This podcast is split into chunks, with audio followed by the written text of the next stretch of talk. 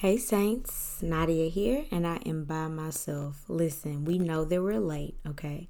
Uh, Destiny could not be here tonight, and I'm not going to do a whole episode by myself because that would be what? Ghetto. Uh, but I am going to answer a DM that we got. Um, so let this just be like an encourager. We tell you guys all the time if you want to DM us, if you want to ask us questions, you're more than welcome to. So for those of you who have taken it upon yourself to do so, usually we respond via DM. But I think it would be a good thing if we could just answer those questions on the podcast. Okay. So while I pull this question up, I just want to remind you guys. Uh, to read your Bibles, drink your water, mind your business. Um, fast and pray and seek the Lord and uh, remember to keep him at the head of your life because why he is worthy to be praised. All right. So we got a DM from one of our followers and her name is Jordan. Hey girl. And it says, "Hello. Hey. I started listening to your podcast around the end of last year and I really enjoy it. Oh, thank you. I'm currently a college student all the way across the country from my hometown, hometown, and I just wanted to know how to go about staying strong in my faith, especially when everyone I'm surrounded by, especially my family, ooh, isn't a Christian. Goodness gracious. I recently joined a Bible study and I have virtual friends, but the people I'm usually around have nothing in common with me faith wise, and I have been struggling sis.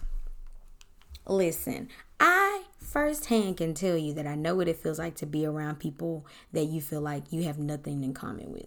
First of all, shout out to you for trying, okay? Shout out to you for being all the way on the other side of the country in the middle of a, a Pantene bottle and choosing Christ, okay? Shout out to you for going and taking the other side of things I don't know if I would have been able to do it, but you have, and that just is a testament to your strength and your wisdom in itself. Okay. I've been there before. I know what that feels like. And of course, I may not know exactly how you feel, but I feel like I can sympathize a little bit. If you are um, more like a girl named Destiny and you're not as loud as Evangelist Bullhorn here, I have a couple suggestions for you. Um, I know that it can be difficult to be around people who are nothing like you, and that can be detrimental to your faith, especially when you don't have community. And let me just first say, you have to have community. You cannot walk this faith walk by yourself. Uh, you do not learn about yourself in isolation. You learn about yourself in the face of other people and in the face of confrontation.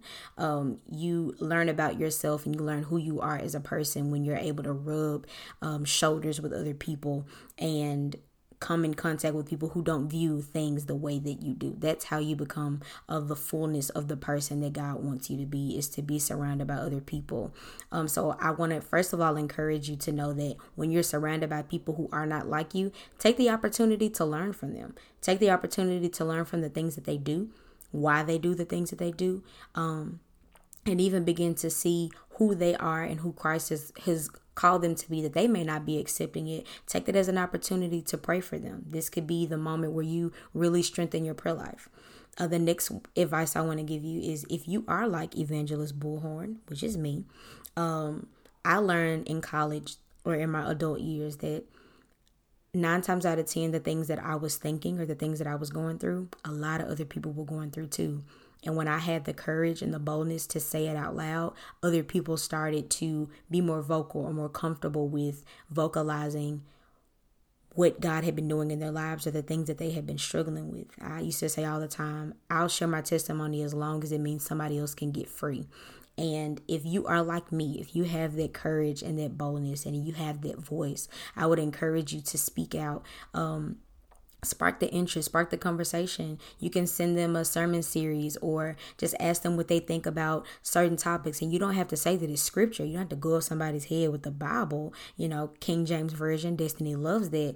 But you can just talk about a, a, a topic or a concept or something that you know is biblical and they may not catch it. And you can just begin to educate them a little bit about your perspective. Or you can send them a YouTube video or maybe even a podcast. I don't know, maybe the Millennial Christian podcast. That that was just a, a random random suggestion.